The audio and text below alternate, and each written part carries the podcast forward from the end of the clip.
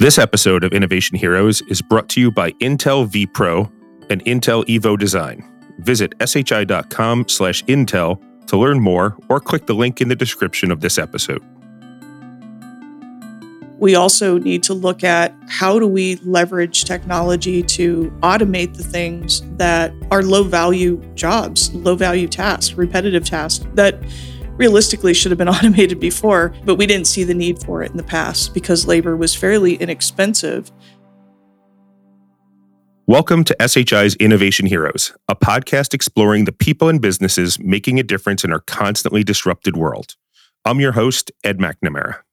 In the face of global economic uncertainty, an ever growing skills gap, and an acute shortage of workers, we tend to blame the pandemic for a lot of our current problems. And let's face it, COVID 19 wreaked havoc on everyone. There isn't a single industry that managed to escape its impact.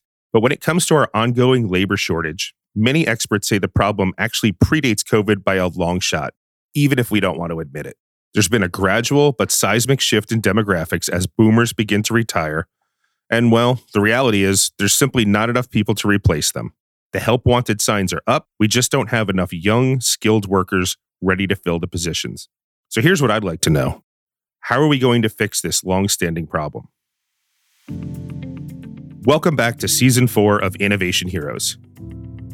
On today's episode, we've invited back one of my favorite guests of all time, Stacy Schulman. Stacy is Intel's Vice President of Health, Education, and Consumer Industries, and she believes that she has a solution to the labor shortage that's been right under our noses for years hyperautomation. With over 25 years of industry experience, Stacy understands that solving the labor shortage problem isn't as simple as enacting new laws, increasing funding, or even retaining or retraining talent. The only real way out is to completely evolve the way we get work done, automating as much as possible across all industries like healthcare, retail, and much more. Stacy, welcome back to the podcast. Oh, thanks for having me, Ed. I always enjoy this podcast. We enjoy having you. Thanks a bunch. So let's jump right into it. We hear a ton about the labor shortage. And as a company that's been hiring for 30 straight years, we talk a lot about the labor shortage here at SHI. But it's hard to get a detailed understanding of what's really going on on the macro level. Is it just us or is this everybody? So, working daily across multiple industries, I'm sure you could probably help me out. What's really going on out there and what are you seeing, you know, with your thousands of partners and customers in terms of labor shortages and what industries do you think are getting hit the hardest right now? Thanks, Ed. You know, we cover everything that touches people. So, health, life sciences, education, retail, hospitality, you name it, the industries that touch people. And I think it is the number one issue that I hear from every customer that we talk to. And I'll say it's, we've heard it for a while. Everyone's accelerating on this. The pandemic has definitely caused some of that acceleration. But I mean, when we get into the statistics, we can talk a little bit more about about what we think is causing that as well. So, just some stats to kind of get us grounded on this topic. And, you know, I always hate to bring the bad. I think we have to get grounded in these realities as well. So, uh, let me start with the healthcare industry because I think it's one of the most important to us at the moment. Roughly a third of our hospitals, most of our states have about a third of our hospitals are reporting critical staffing shortages. Nearly 40% are saying that they have a nursing vacancy in excess of 10%. And you can see it in the job postings as well. So 45% increase in nursing job postings, 41% increase in job postings for clinical staff, 40% increase on non clinical staff. So those are the people that keep the hospital running. Those are the office workers, those are the, the, the landscapers, all of that. And so when we look at that and we dissect that, we're seeing that kind of that is an indicator for our other industries. So we started digging into those stats as well. And uh, it doesn't get much cheerier in other industries. So you look at the leisure and hospitality industry, so travel, hospitality, all of that. And we've seen a surge in travel th- this summer, but still 55% of the jobs, roughly 55%, are have remained unfilled in that industry. And if you've traveled, you've seen it. We see the implications of that and all these stories about people getting stranded in airports and you know, the service quality going down in hotels and in restaurants. We're seeing this everywhere. And, and so that's what we've seen. You know, when we look at kind of what did the pandemic do on this, you know, in the hospitality, we stay there. So just one month, November 2021, it's standing out in the hospitality industry. The industry lost about six and a half percent of the entire industry in a single month. Wow. And they still haven't been able to replace it. And so that's kind of the, I'll say, the overarching stats that we're working with. And again, every industry that we looked into, without exception, the stats look about the same. Those are some real eye opening stats there. And I know that some of the challenges aren't new, but they certainly you know got worse during the pandemic and who knows what's going to happen with some economic uncertainty thrown in there now so what do you think led to this situation and if it wasn't really caused by the pandemic i'm sure it wasn't helped by it either right yeah i think that we were heading here anyways if you look at you know i dug into the aging population the stats on aging population we all talk about baby boomers we've known it but I don't know that we've connected the dots on the fact that those people retire right. at some point, right? And so a big portion of the population is over 65, and that is growing. And I looked at it further, and it's actually it's unprecedented where that for the first time in probably the history of the US, that group's growth is outpacing every other age group. And that's rare. Right. And so, you know, when you have your population getting older and retiring, you're not going to have enough workers and then the birth rate is down so we're just not replacing our working population as fast as we need to and is it possible that the statistics are even or that it's even worse than the statistics say because i often hear that one stat that they say that you know some people have simply dropped out of the workforce and i always scratch my head i'm like who can just drop out of the workforce like well i'm just not going to work anymore right but so i always wonder are they just unclassified retired baby boomers or is it do you know if it's even more than that?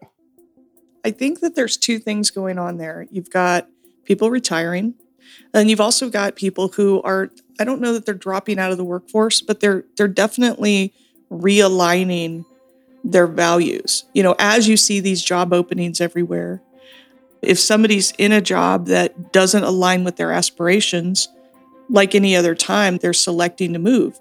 But I think, you know, with the pandemic, my opinion is that it caused people to step back and reassess a little bit more than they would have all at the same time. Generally, people reassess in big life events, and we all kind of do that. When a big life event happens, we reassess what our values are and where we want to spend our time. Well, we had the entire world going through a big life event all together. And, you know, my hypothesis on this is that we just had a bigger portion of the population reassessing their values and looking at where do I want to spend my time, especially considering that the life event was a health related event which generally causes a different level of reassessment of our own mortality and the mortality of the people around us and gives us that sense of urgency of, well, I want to go spend some more time with my family. I want better work life balance and my priorities need to shift. So I think there's a little bit of that shifting of priorities where people are switching into different industries and rebalancing where they spend their time. And I also think that, you know, if you were 67, 68 working, and we're doing that reassessment and you could financially afford to retire, hmm. you probably were pushed over the ledge of retirement at that point. So I think we've got a few things coming together all at the same time. Right. Just on the drive in this morning, you know, we talk so much about the pandemic made people reevaluate what they want to do for a living. And then the story I hear this morning is that Florida can't get enough teachers. So they're not even requiring like a college degree anymore. I'm like, well, I guess they didn't want to teach in Florida because those two things aren't matching up yeah. here. But we'll move on from that. Okay. One of the ways to remedy what we're talking about from a labor shortage perspective is hyper automation. So, from our previous chat, you know, I know you propose hyper automation as a way to solve some of these labor shortage obstacles. Can you give us a quick overview of what that is and what you think it will work as opposed to other traditional hiring and reskilling approaches? Yeah, and I wouldn't stretch as far as saying it's a solve, but it's part of the solution. Okay. Right? I mean, I think we have to take a multifaceted approach to this where we're looking at, you know, education, we're looking at training, new ways of training people. Kind of, we're going to have to take a more crowdsourced approach to education and getting the population trained up for these new skills. In addition to that, we also need to look at how do we leverage technology to automate the things that are low value jobs, low value tasks, repetitive tasks that realistically should have been automated before, but we didn't see the need for it in right. the past because labor was fairly inexpensive at one point. And so now we see an opportunity of okay, you, don't just need to automate, you actually need to automate a lot. And that's why I'm calling it hyper automation. So I'm not getting into the area of like, we need to make everything AI. I'm not that far down the path. And I don't believe that, by the way.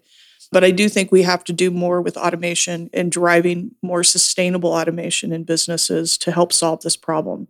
And by the way, I don't think this replaces workers. It just augments the workers so that they're focusing their time on the more value added things. So I think we used an example of nursing at one point. If you've been in a hospital, you've watched a nurse run around and turn off machines that are beeping. They rarely do anything but push a button. That can be automated and free up that nurse to actually go do some quality face to face activities with the patient. That's a small example. There's tons of examples of things where people are doing repetitive tasks versus doing that thing that is more, you know, I'll say a richer experience with a human face to face. So we would like to get people back to doing those face to face interactions and less re inputting data types of actions. You know, you say that hyperautomation doesn't replace workers. It made me think back to the 80s when, you know, having a computer on everybody's desk, we were all going to work four four hour days and three day work weeks and things like that. And that, that dream was never realized, was it? Never seems to be. we always fear it and hope for it at the same time. Right. And it's like, well, you know, I don't know. I don't know that we're ever going to be in a place where we can all just sit around and, you know, pontificate life and, you know, think about fun drawings to do, which is this utopic thing that people seem to paint. But the reality is that, you know, our population is going down. We have less workers. We have more work than people. And I don't know that four hour workday is ever going to happen. And in all our futuristic movies or movies in the future, nobody seems to be working. So, you know, it's definitely been the dream for sure.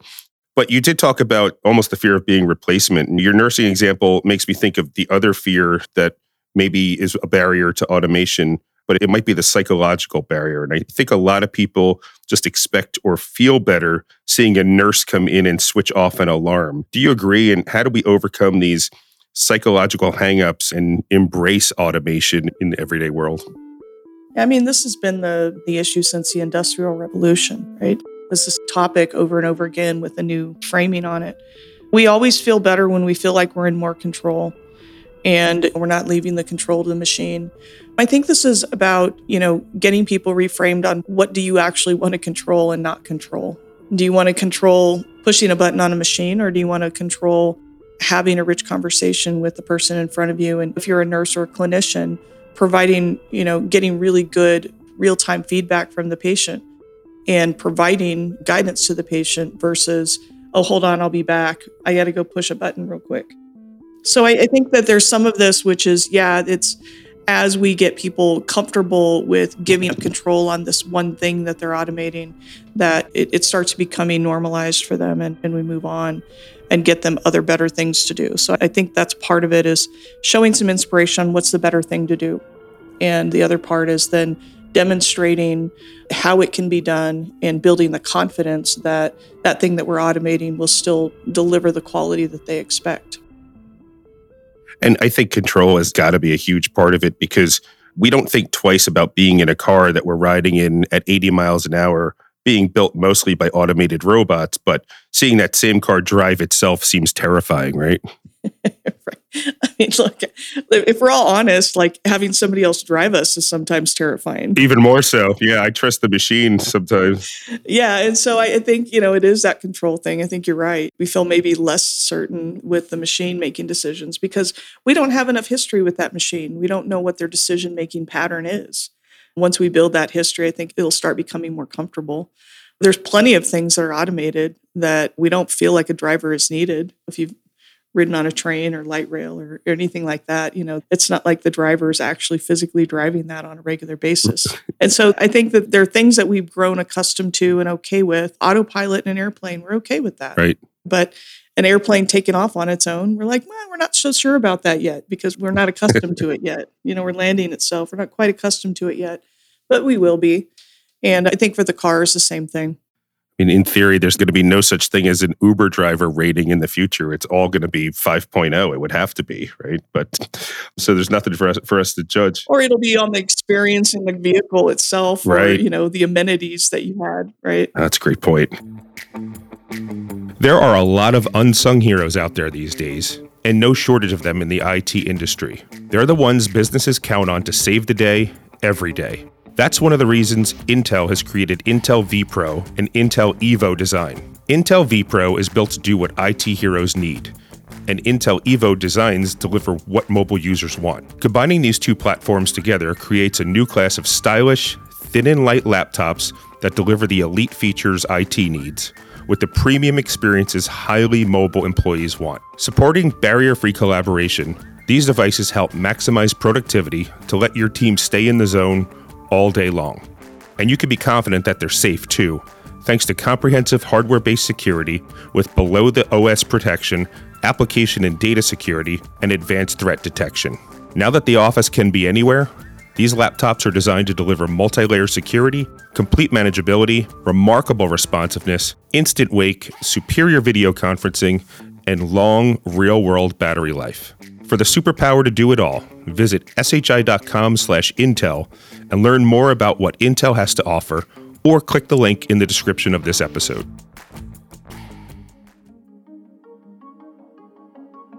The idea of machines replacing human labor is the stuff of science fiction and Steven Spielberg, and it's an overall intimidating concept. But Stacy's not actually talking about robots replacing surgeons or AI powered lawyers. She's talking about automating a lot of the very repetitive tasks that take up a lot of unnecessary time and energy in a professional's day. So I was curious to know how does automating really help solve the growing demand for high skilled workers?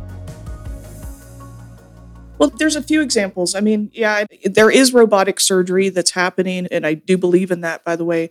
I don't think that that will replace the surgeon. It's going to augment the surgeon. And there's a huge shortage on surgeons, by the way.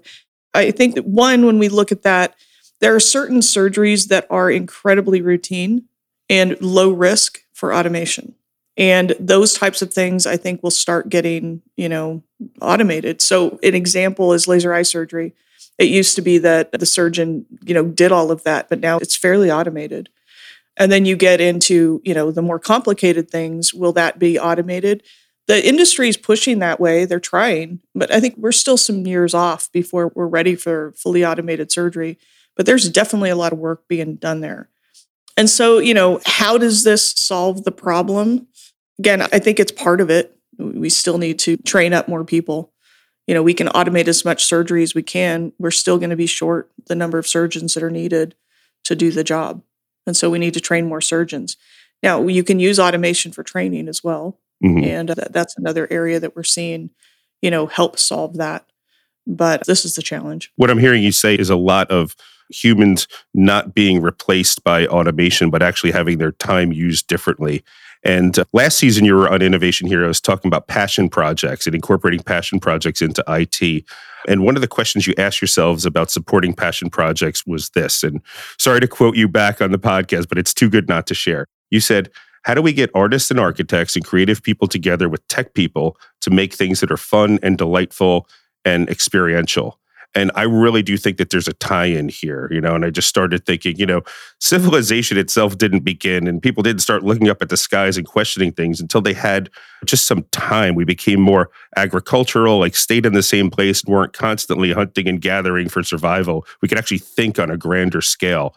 To that end, could you dream of hyper automation to help free up time so that even things like passion projects and things like that can exist in the workplace because you do have extra time like that? Yeah, I mean, that's my personal dream. And I think that it actually spurs innovation in ways that we couldn't even imagine, right? And again, we see that with the Industrial Revolution in the ways that we saw a creative explosion around that time as well. And yeah, we all see it in our own personal lives. When you get me out of doing something that's repetitive and monotonous, and you give me time to think about bigger, higher order problems, I'm happier and I solve better things in general. And then I'll give another example of this actually came out of one of our passion projects now that you mention it. We had an example with the biopharma manufacturing industry. When we looked at it, we were trying to answer the question of why are T cell therapies so expensive? These are therapies that can cure leukemia and Alzheimer's and those sorts of things. And they tend to be today still for the rich and very hard to get hold of for most people. And so we looked at it and said, why are these so expensive? We went and started analyzing this. We found out is the industry is mostly manual still. You know, there's somebody who actually manually goes and tests the amount of sugar in the formularies. It goes and tests cells manually, destroys cells so they can, you know, look at them manually. And it involves clipboards and a lot of times post-it notes and a lot of written notes is part of this really highly sophisticated therapeutics process. And we looked at and said, well, if we can take manufacturing approaches that we know at Intel and apply those into that industry and fully automate that, or automate most of it, except for the, the scientific experience part, what could we do? And we think we can drive yields, which that industry has yields of about 1% per vat in that space. If we can automate that, we can drive up yields, we can frankly make these life saving therapeutics available to more people in the world and so, again, what happened there, that came out of a team being given enough time to think about problems that they thought were important to solve. And uh, it's just an example of how passion projects work and how automation, you know, when we start automating important things, it actually opens up a whole different level of solutions for the world. Absolutely. In one of your comments on another question, you said that automation probably didn't happen as quickly as it did because labor was inexpensive. What are the economics behind hyper automation? And do you have any stats that you can share in terms of companies that are aggressively pursuing hyper automation? What are the economic benefits or what's the kind of the return on investment or the timeline that they're seeing? Yeah, that's a great question. I don't have stats, so I'm going to have to just stay with anecdotal experience on this. What I do know is that when you analyze companies in most of these industries into leaders and laggards, everyone in the leader category is focused on hyperautomation right now. Every single company. So that stats 100% of the leader category is put this as one of their top priorities. And they'll call it by different names, but they'll they'll call it AI, they'll call it automation, but you know, kind of in that category of automating and and leveraging more sophisticated algorithms to do some of that for them. That's 100% of the leader category. And then there's a pretty stark difference in the people that are laggards and, and their ability to automate.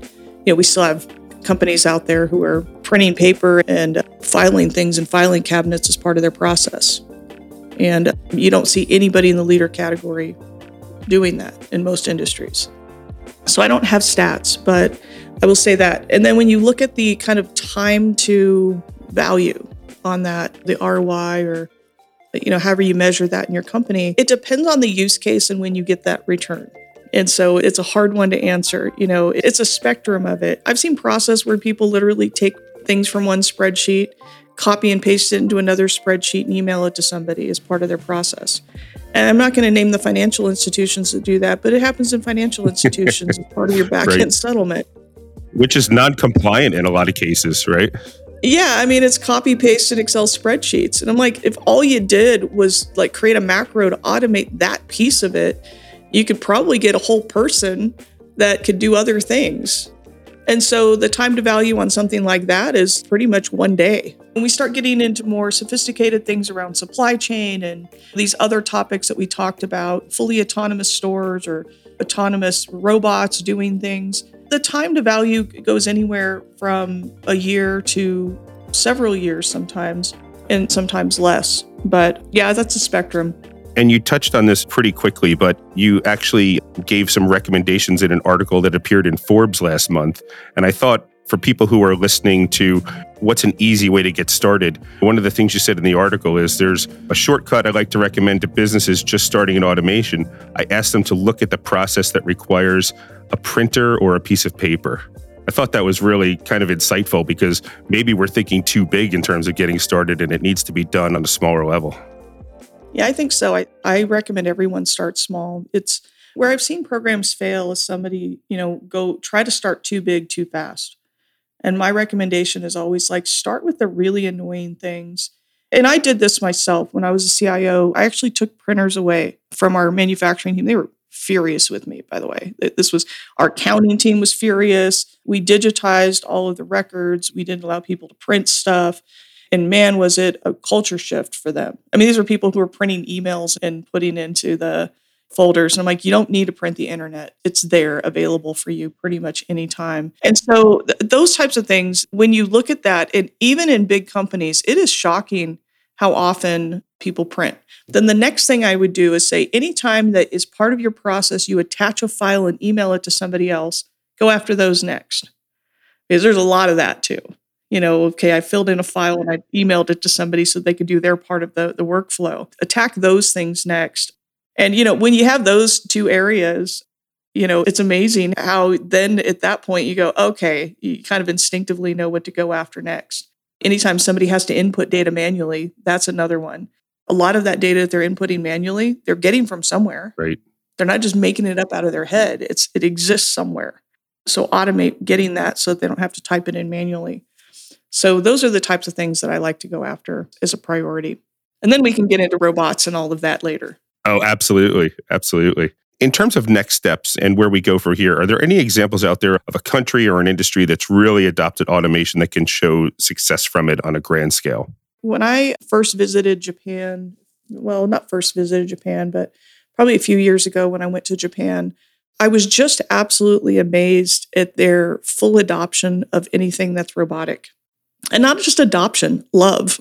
like if you haven't been to Japan, like this crowd loves a robot and everything that goes with that and the automation that goes with it and the efficiency that you get with it. And I think that we're seeing Japan as a front runner here because they've embraced this this population decline issue in mm. Japan mm. a lot sooner than the rest of the world. Right. And have been talking about it quite a bit, you know, of their aging population. So I'm seeing Japan do a lot of really good things with, you know, robotics, with companion robots, with elder care, delivery bots. Again, you name it, there's probably some kind of automated solution in Japan. And that's where I look to for inspiration in these areas. And it feels like that in Japan, I mean, just knowing those headlines about the aging population that we've heard for decades, feels like they really put some action behind it yeah, they prepped, they prepared. It's not taking them by surprise like it is us here in the U.S. Quite frankly, right? You know, we're like, oh my God, right. what happened to all the people to work? And it's like, well, if you were looking at the statistics, it's been happening for a while. And Japan is, you know, I just think that they were probably more data focused and I'd say more proactive about this this issue than what I've seen in most other countries. And then finally, what would you say to our listeners? What should they do if they want to explore automation and really start increasing their level of automation in the year ahead? Is there any place that they can go that you recommend, you know, for their research to start or where they can go to learn more? That's a great question. I don't know that I have a great answer for that either. I would say here's what I do I go to companies that I respect and I try to find people there to talk to and listen to them with that, I'll make an offer. You know, Intel, we have some really good automation in our factories. I mean, every part of making a, silicon chip is automated and it's highly, highly automated and really sophisticated. By the way, we still have our own challenges there too, areas for improvement. Okay. But we do have a program where we will talk to any company and open our doors to our IT teams and our automation teams for businesses to have a conversation to get advice from from the people that do the work. So this isn't, you know, with salespeople who want to sell something we don't have anything to sell directly to people in here. We sell through resellers and channel eh, who take our chips and create solutions. But we do have a really talented IT organization, and we regularly open our doors to give advice. And we're not the only ones. I think a lot of big companies do this. And so I think it's an untapped resource that most people don't know exists. But if you called up your sales rep for most large companies where you buy software from and asked to speak to their internal IT team about some of the automation things that they do, mm-hmm. I think most of them will say yes and will get you in contact and will be delighted to do it. That is great advice, as always. Stacy Schulman, this is your fourth appearance at Innovation Heroes. Each one is better than the one before, and I really appreciate you taking the time to join us today. Yeah, appreciate it. And hopefully on the next one, we can go back to fun topics again. Exactly. Back to passion projects, right? Which we did get into today. So that's a good thing. yeah. yeah, sprinkled that in. Nice. Absolutely. So yeah, we'll come up with something fun. We'll have some good ones for for next year. That sounds good. Thanks again. All right. Thank you. There is a growing list of challenges for acquiring workers to service and keep clients happy in 2022 and beyond. And the reality is, organizations that don't innovate and automate will likely fall behind. With hyperautomation, organizations can meet these challenges head on, realize their business potential, and fulfill their customers' expectations well into the future. Thanks for listening to this episode of Innovation Heroes. Every two weeks, we meet with the unsung heroes who are radically changing the way we live and work in order to tackle the major challenges facing transformational businesses. If you enjoyed this episode, then consider being our hero. Smash that like button and subscribe button to Innovation Heroes wherever you listen to your podcasts. Innovation Heroes is a Pilgrim content production in collaboration with SHI. Our producers are Brian Brusis, Christina Clark, and Tobin Dalrymple, with production assistance from Amanda Sheffer Kavanaugh and Ryan Wetter.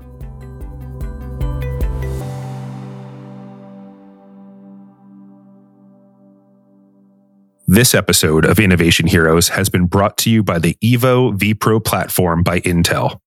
For the superpower to do it all, visit shi.com slash intel.